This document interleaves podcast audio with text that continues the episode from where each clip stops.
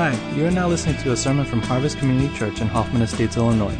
Today you will hear a sermon from Pastor Dave Lee, so without further ado, here he is. Good morning. Uh, if you have no idea who I am, yeah, thank you, thank you. It's good reason. I've been gone for four months. My name is Dave. It's my privilege to serve as one of the pastors here at Harvest. And I want to start by saying thank you to our whole church for granting me a sabbatical. And uh, I felt like I was in a place where I desperately needed to step away from things. And I'm so thankful to our, our leadership, to our staff, to the whole congregation for freeing me up to have that rest. I spent the first two months, feel like on a long exhale, and then the last two months was like a really long inhale. And uh, I feel really refreshed. I feel closer to God than I felt in a long time. And I feel really grateful for some of the clarity that God gave me as I had that time alone to see myself honestly and to think about what lies ahead for me in my life and how I want to finish this journey on earth. So, thank you. It was uh, such a gift. I kept thinking during the sabbatical, I wish every person at our church could get a sabbatical. Um, and I, I hope that in some way, shape, or form, something like that will be given to you at some point in your life. I want to thank our staff and leaders for just loving the church and doing such a great job while I was away. I know that I needed a break from ministry, but I also know that the church needs a break from me from time to time. And so I hope that was refreshing to see God at work through so many different people who stepped up and, and just served and honored God and you. I'm coming back really refreshed and uh, more committed than ever to my ministry at Harvest. And I got to see a lot of really cool things, which I think would, it would exhaust me to talk about all at once, but over the course of time, I hope to share some of the things that I, I really feel like God has shown me. One thing I wanted to share with you this morning, and by the way, Tim Zolker from um, Rhode Island was scheduled to preach for us this morning, and he, he got sick on Thursday, and so he's no longer able to come. And So I was not supposed to be preaching today, but by God's grace, here we are.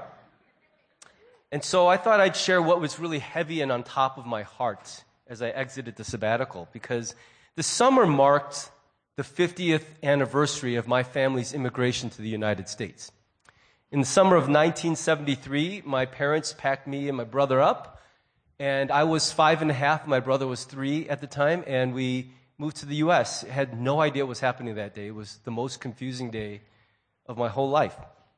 We lived in Beaverton, Oregon for the first year in the U.S. because my father was a surgical intern at, at St. Vincent Hospital there. And we didn't stay long, but we formed some of our first memories of the United States in Oregon, of all places. That was before Nike was even a thing. Uh, and we, we live in Beaverton. So this year, as we closed out my sabbatical, we decided to make a trip back to Beaverton, Oregon. Uh, Jeannie and me, and my brother and his wife, and then my parents. And we went to visit some of our old haunts. Um, here, here's a picture of us standing in front of our very first apartment. It was really weird to see the tree out front and have memories of the shape of that tree. It's way, way huger now. Uh, this is a picture of us in front of the hospital my dad worked that first year. And uh, that's the original building, but standing behind it is a massive, sprawling medical complex. It's a, it is now a full medical campus, and it was pretty amazing for my dad to see how that little hospital had grown into this huge thing over 50 years. So we had a chance to see the places that made a deep mark on us when we first came to the U.S. But what was also great is we rented a house just west of the city, and uh, we, we got to do a lot of, of sitting together and just talking about memories and the faithfulness of God and expressing gratitude for the journey our family has been on. It hasn't been a perfect journey. We've had a lot of bumps along the road, but when we look back, we can very clearly see that through all the ups and downs, God was in our story. We also remarked throughout the trip, I haven't spent one solid week with my parents in decades. Just, you know, nonstop, day and night. Uh, maybe it's the same for you if you're an adult, but um, being around my parents that much, we realized with a laugh how many of our character traits we had inherited. Even our little quirky things, strange little things. We we're just looking at our parents thinking, man, my brother and I was saying, we have inherited so much, more than we acknowledge, from our parents. That's led us to think a lot about inheritance, and I'm not talking about the money we will receive from them when they pass away, but the inheritance that is maybe deeper than that. I recently saw a video um, on Instagram. When you're on sabbatical, you get to spend a little more time on Instagram than when you're working. and I saw a conversation between Steve Harvey and Reverend T.D. Jakes. Uh, one's an entertainer and one's a charismatic preacher. And they were talking about their inheritance that they're going to leave for their kids. And Steve Harvey said, I'm spending almost all my money on me and my wife. My kids will get a little bit because it's not for you. and Reverend Jakes stepped in and said something that I thought was really profound. Uh, it's kind of self evident, but it's also really profound. He said, It's not what you leave to them that makes them great, it's what you leave in them. And I think that summarized a lot of what we were feeling because I have no idea what sort of financial inheritance I stand to receive from my parents. I don't even like thinking about that. But on this trip, we came face to face with the incredible deposit of deeper, richer things which our folks had left in us. And that got me to reflecting on what my own children are going to end up inheriting from me and my wife. And how beautiful a thing it can be, but also how full of pain and regret it can be. And so I wanted to offer some words of encouragement and guidance to help us who are parents and to help those who are children live out this beautiful pattern for flourishing families which God has designed. I think the story of the prodigal son is uh, a great reminder that when someone receives wealth without character or wisdom, it's not actually a blessing. Uh, it's actually a curse. And so, though we will work hard, and Proverbs 13 22 very clearly affirms the goodness of leaving a financial inheritance for the next generation, I don't, I don't think there's anything wrong with that, really. Um, I don't think we should try to make our children very, very wealthy with unearned money, but I think it's okay to leave something for our kids. But the prodigal son story reminds me that the greatest thing we leave behind is a real and genuine faith and a character that is sincere and runs deep, resilience, those intangible things which cannot be bought, but which are so precious and the truth is, if we receive them or don't receive them, so much of that happens in the relationship in family between us and parents. So if you're a, parent or a child, I, I hope that this will be encouraging for you. It will be something that will inspire you to rethink the way you engage in that relationship. And just commit your hearts along with me to be more intentional about how we do that. The New Testament contains at least a couple key teachings on parenting from Apostle Paul that are very similar. In two passages, he, he gives almost identical teaching, but with slight nuances that are different. In Ephesians 6 1 to 4, Paul writes, Children, obey your parents in the Lord, for this is right. Honor your mother, or your father and mother, which is the first commandment with the promise, so that it may go well with you and that you may enjoy long life on the earth. Fathers, do not exasperate your children. Instead, bring them up in the training and instruction of the Lord. Colossians 3:20 to 21 says, "Children, be obedient to your parents in all things, for this is well-pleasing to the Lord. Fathers, do not exasperate your children, so that they will not lose heart." Now, I want to start by saying Every family is very different. Every family looks different. Every family faces different challenges, has a different story. Every family has scars and stains and secrets. My family is definitely no exception. But as imperfect and clumsy as every family is, as different as every family is, this is how I want to invite you to receive this teaching. First, remember that these passages were not written directly to you and your specific family. Because it may be hard in your family situation to read these words or hear these words and translate them directly. I think about people who, who have to grow up under parents that are difficult and find that these strong declarations to obey your parents and everything are such a challenge. So let's begin this way. Remember that this was not written specifically to just your family, but it was written to the people of God to describe God's ideal design for the flourishing of families and for the transmission of faith and the kingdom from one generation to the next.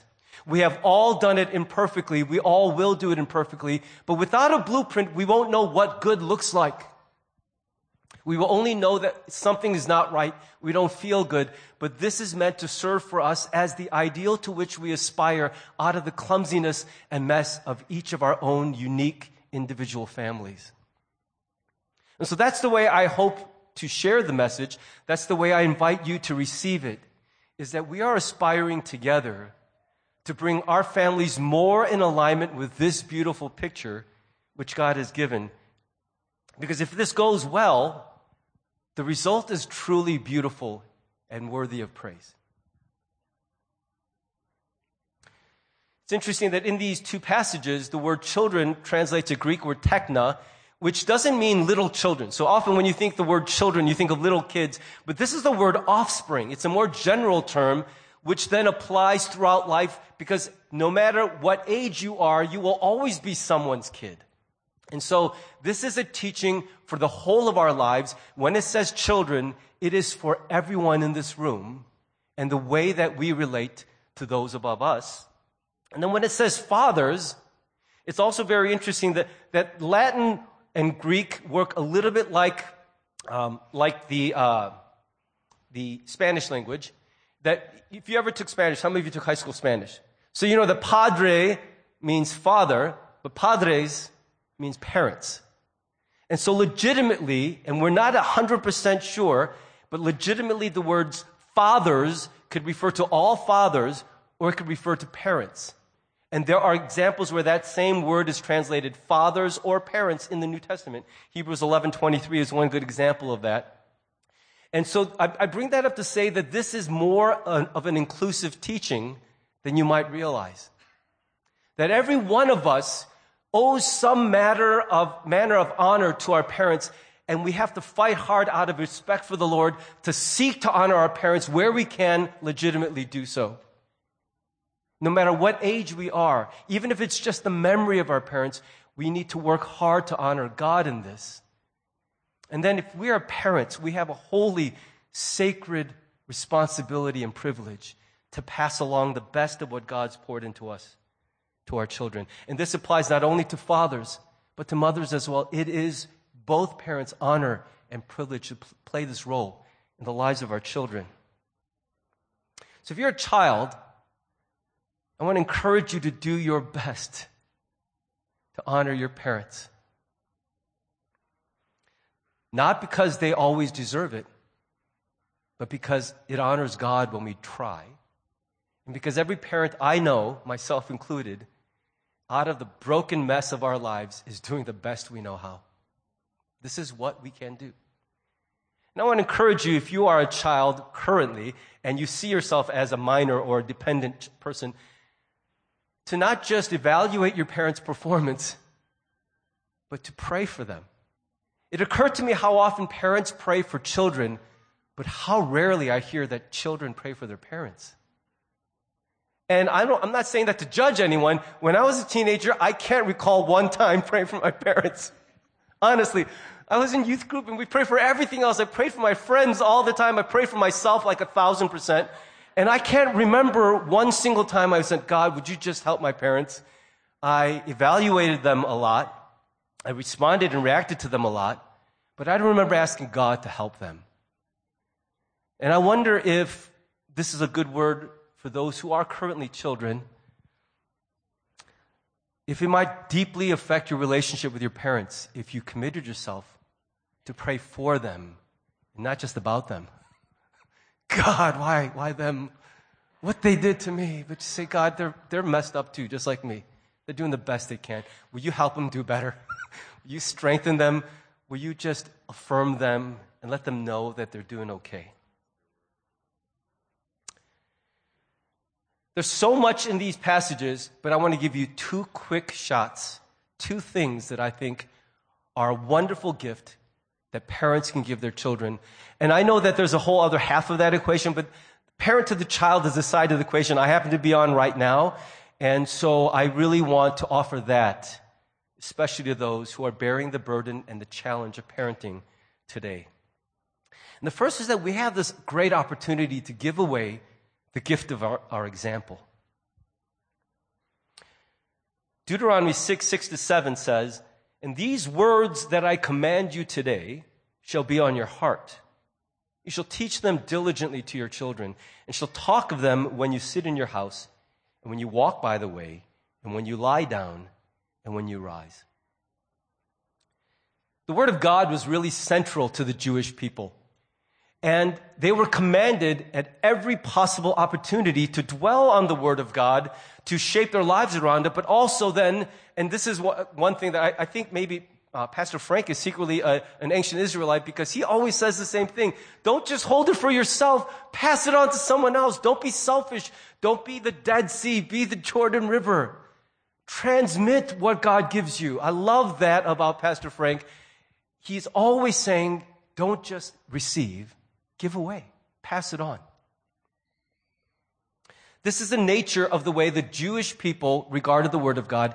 It was central to life, and so they spoke very often in their homes about what God's Word said. I think most Christian parents do the very best we can to follow that.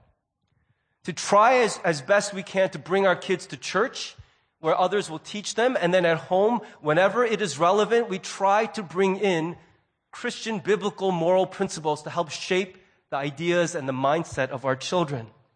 We don't do it perfectly, but I think most Christian parents do the best that they are able to do at any moment. When our children are younger, those efforts are usually pretty fruitful. But I've noticed, having raised four kids to adulthood, that as they get older, the faith that they were trained up in through words when they were growing up doesn't hold as much ballast as it used to.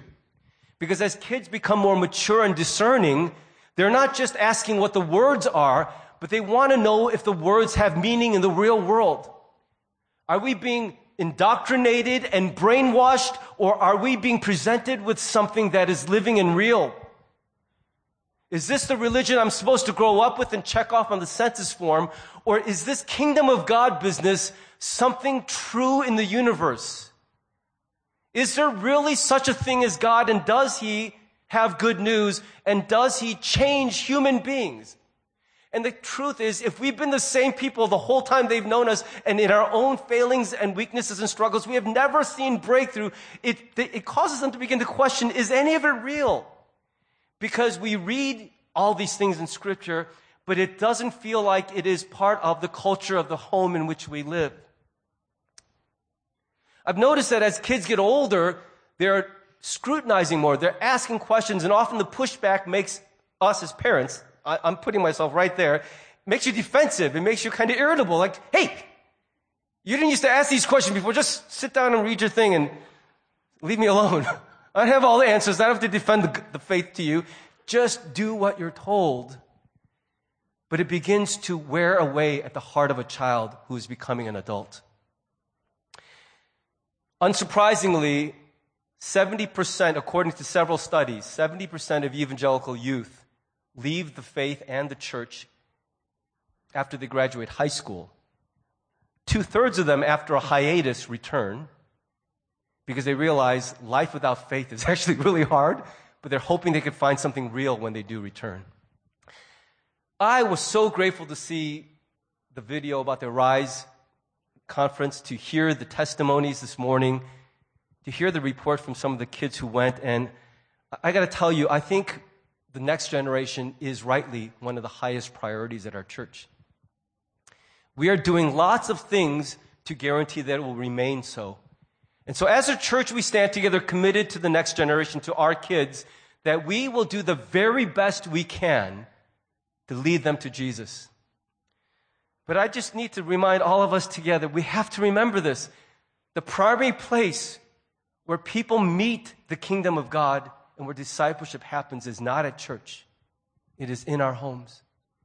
That is a place where they make sense of what they're hearing at church and decide whether it's real or it's a story that they're being told. It's noteworthy that in the Old Testament, the Word of God was words, spoken or written, but it was words. Sometimes it was phenomenal deeds, miracles, but most of the time, the Word of God was words. But as we are introduced to Jesus in John 1:14, a profound statement is made that the Word became flesh and dwelt among us. What a powerful lesson that is for us because the Word of God had been among human beings for many, many centuries before Jesus.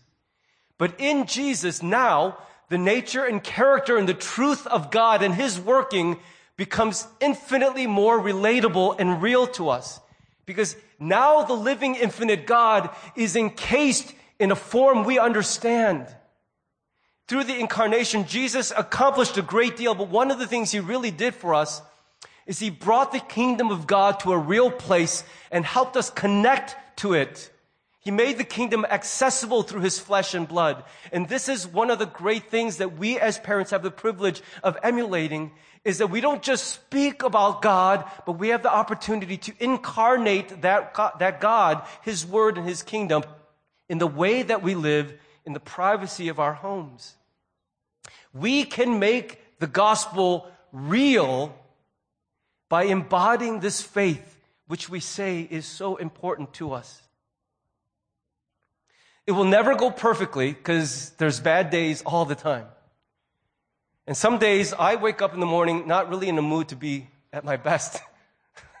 Just want to run from the world and medicate myself.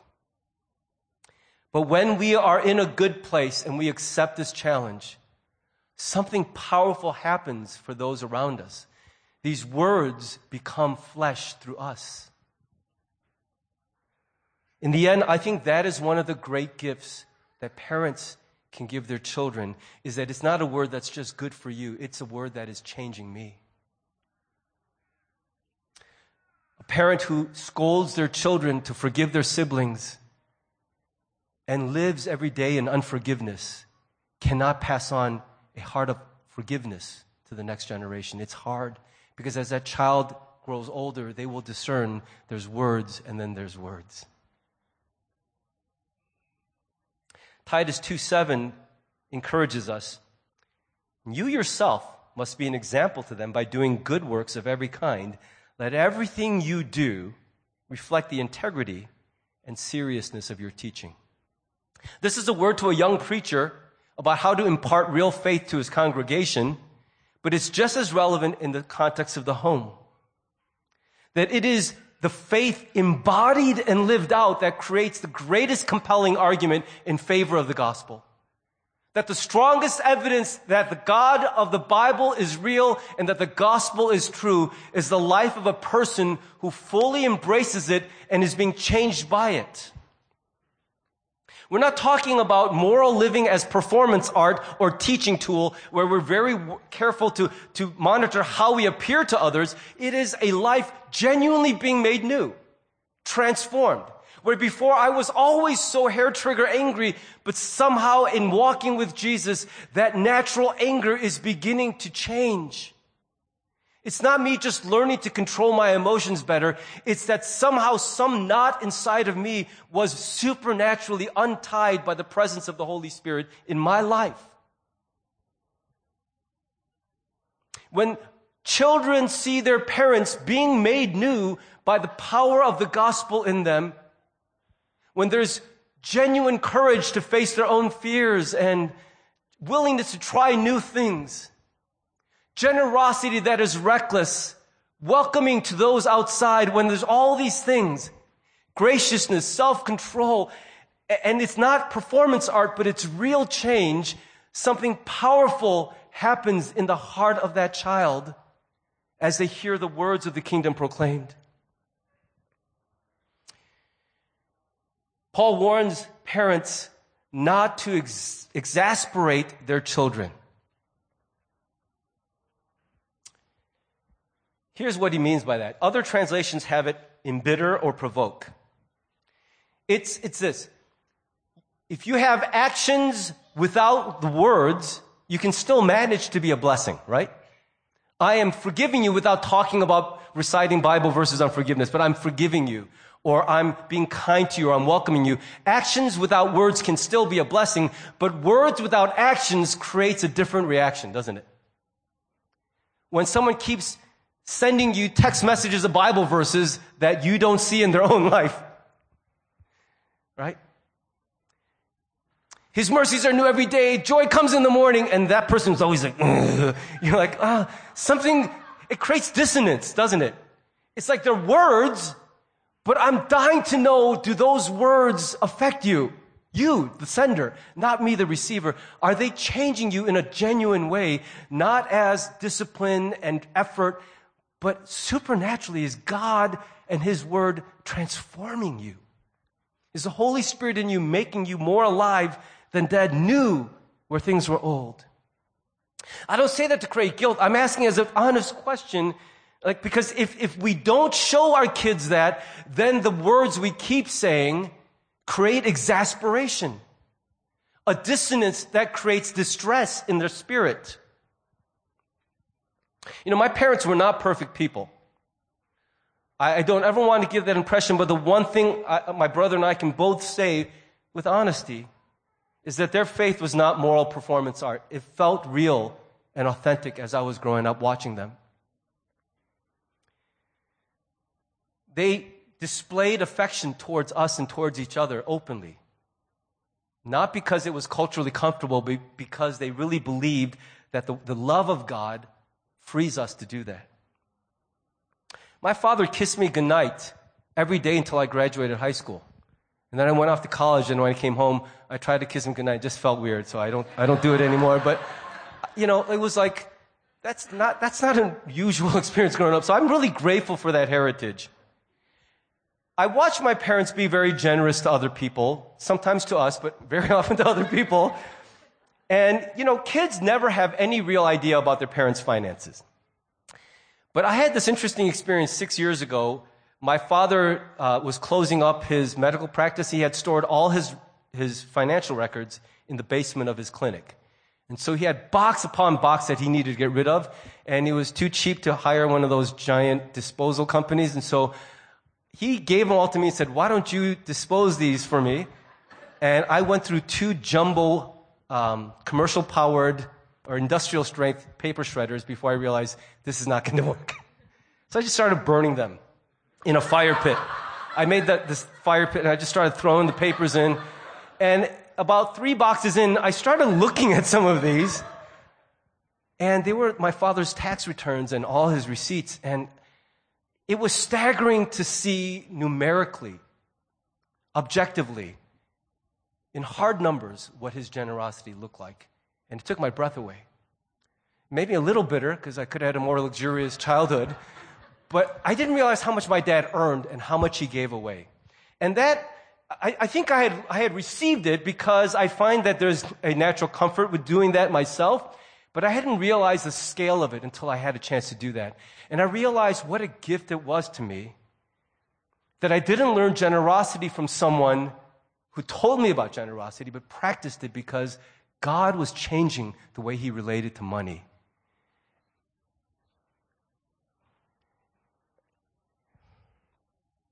I'm grateful that my parents did very little to stand in the way of my accepting the powerful words of the kingdom of God.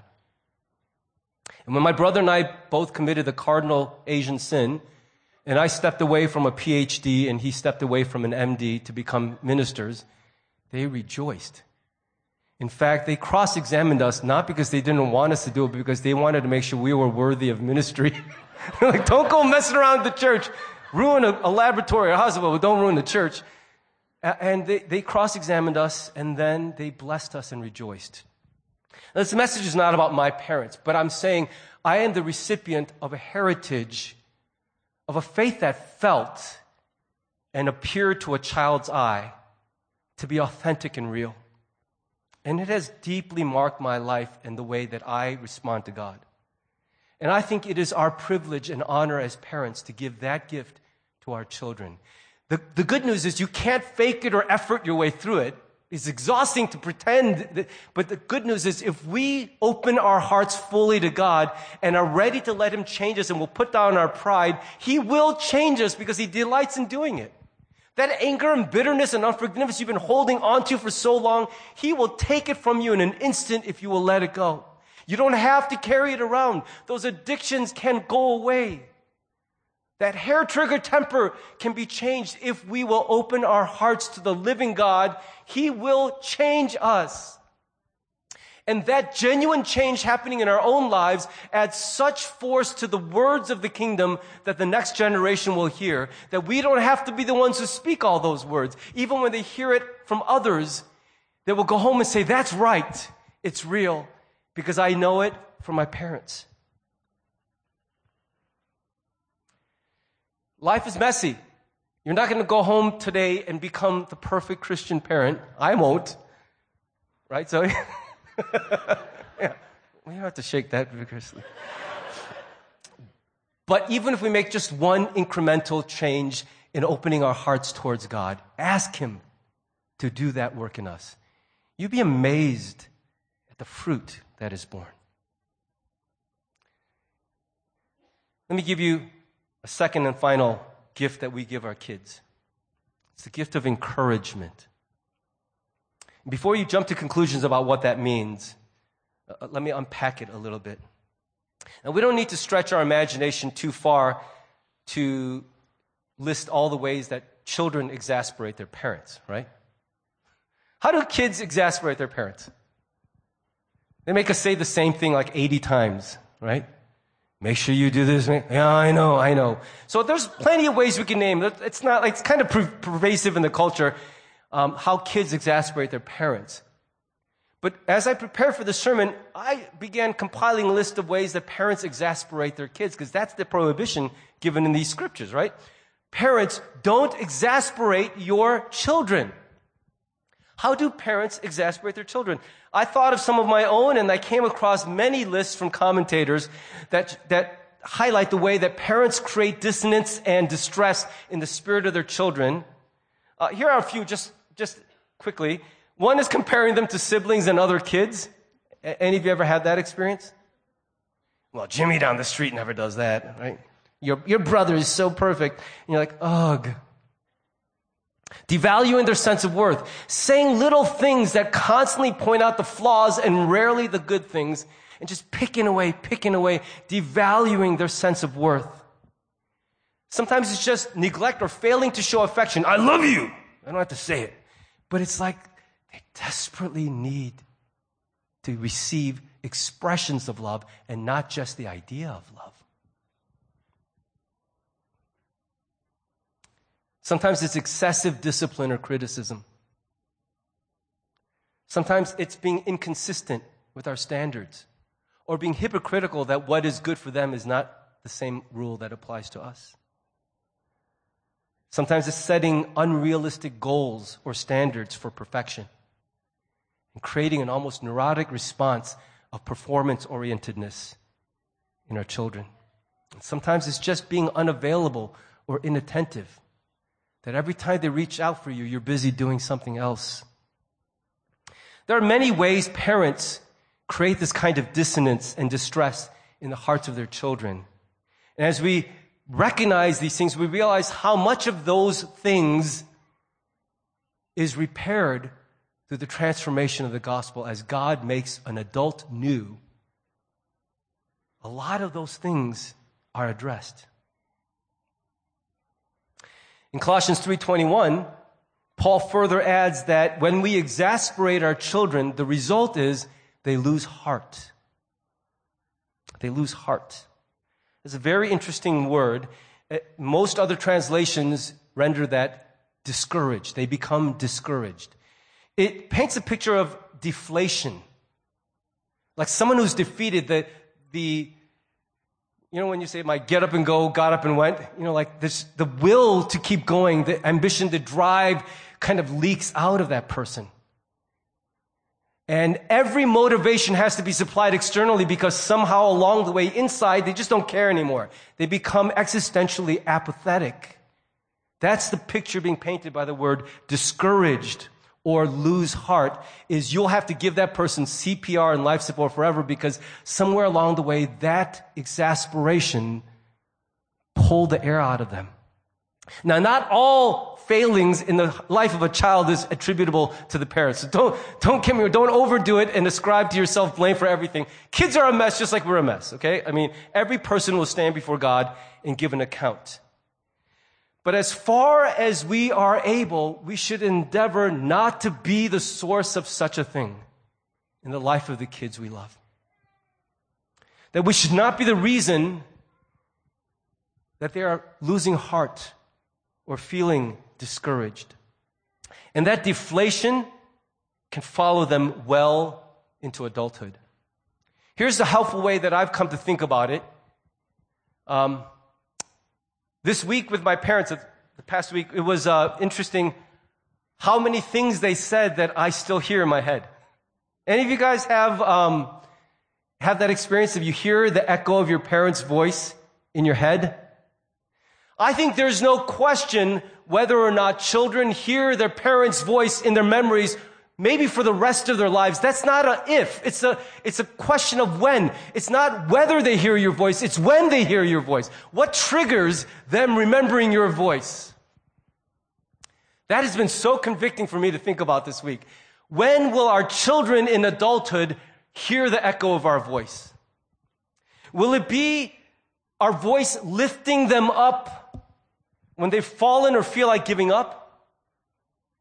Will it be our voice inspiring them to aim for better when they're willing to take shortcuts or compromise their convictions and their beliefs?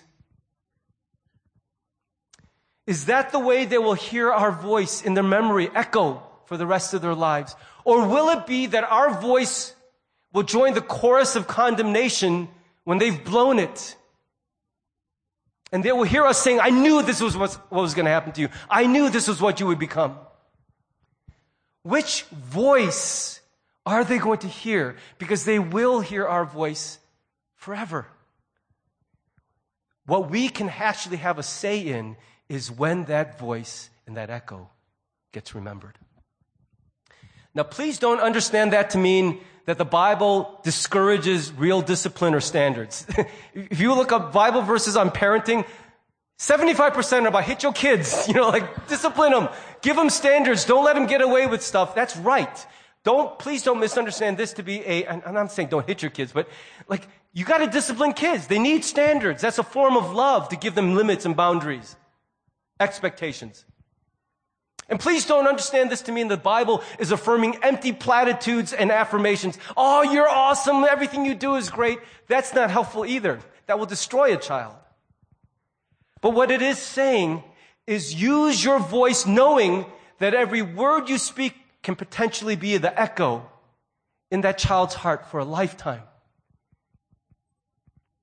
Surrender your words to the living God and ask Him to use your tongue, your words, your voice to be a blessing and a source of strength in the life of your children so that when they leave your home and face a world that is ugly and unfair and cruel, when they realize that they also are ugly and unfair and cruel in their own flesh, just like we were, our voice will help lift them out of that because our voice was captured by the voice of God.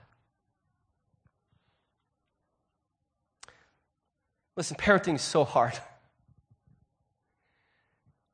One of my goals during the sabbatical is to reflect on myself and invite God to tell me the truth about me. Towards the end of my time before the sabbatical, many people were telling me their truth about me, and I was being convicted by a lot of it. But I needed to know what was really from the Lord. And one of the things I walked away with was a host of regrets about the way that I have fathered. I want to do better. I did the best I could. I never woke up thinking, I'm going to be a cruddy dad today. I can't wait. Get my revenge on the. I never felt that a day in my life. And yet, I was a pretty cruddy dad for a good number of days. Just because I'm also a person trying to walk my own life. And some days life isn't great. But here's the good news it is never too late to turn our hearts towards God. And even incremental turn towards God results in a massive turn of God towards us. Some of the greatest impacts my parents made on my life were after I graduated university in my adult years. If you're an empty nester, your kids have moved on, you're feeling discouraged like I've already lost all my chances, you have not. A life transformed by the living God is a powerful statement at any age. We are never too old to become fully the people of the living God. I encourage you not to give up the fight. No matter what your family looks like or where you are, turn your heart over to Jesus fully. Because what he will make of you is far more compelling than what we will make of ourselves. And the beauty is that when we do that, we don't lose our personhood. We don't lose our identity. We actually fulfill it. For the sake of the next generation, I invite all of you along with me to turn our hearts over to God and be truly changed by the power of the gospel. It's the greatest gift we can give our children. And if we leave them penniless, but give them the kingdom, we have done our jobs. There will be nothing to be ashamed of. Why don't we bow in prayer just for a moment? The risk and the pitfall of preaching any sermon is that I am one speaker, I have one message, but there are 200 individual stories that are receiving it. Each story will resonate with or be offended by a different piece of that story. There's no way to deliver a message that speaks to everyone exactly where they are. But here's the power is that God, who is your good father, the Holy Spirit who is living and active, can speak to you in ways that a preacher never can. I have to speak in generalities because I have to speak to a whole room. But in these quiet moments after the sermon is finished, the Spirit of the living God can speak to each of us in our own context because He knows us and walks with us. The moments right after sermon may be the most important at church on Sunday because that's when the preacher has stopped talking. And now God is saying to you what He's wanting you to hear. So, can I invite you to open your heart? Lower your fences and invite the living God to say to you what he wants to say to you. And if you hear words of condemnation, reject those. They're not from God, they're from your enemy. But if you hear words of conviction, those are from your Heavenly Father. He wants you to turn towards Him. So let's just bow in this moment and open our hearts to God, and then I'll pray for us and we'll sing.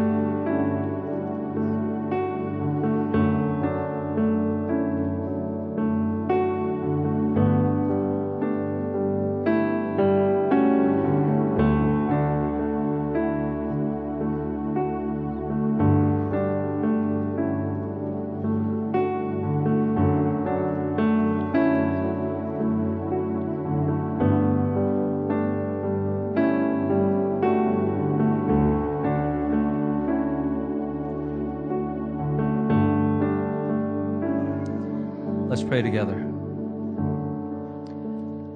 God, family is really hard. But it's also really good. Whenever family as a subject comes up, Lord, we know that many of us are filled with a whole host of emotions.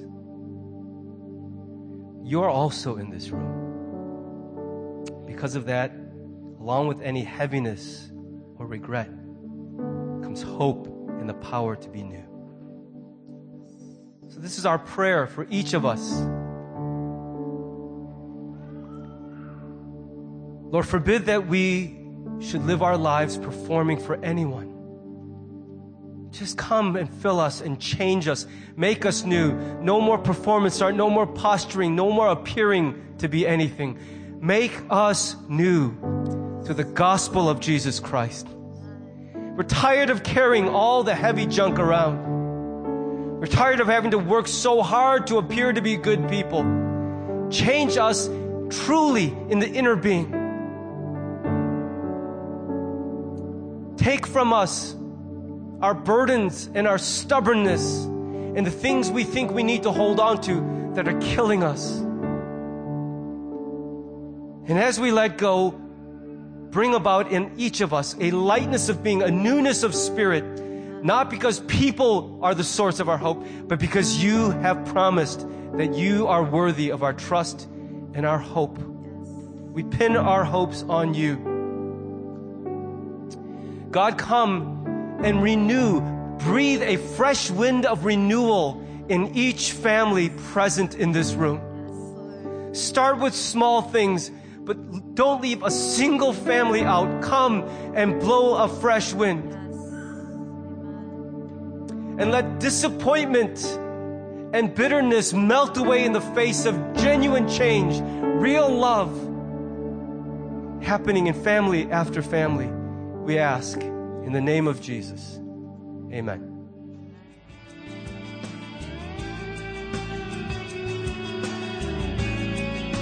Thanks for listening to the sermon from Harvest Community Church. If you would like more information or have any questions or comments, check out our website at harvest-community.org. Thanks for listening.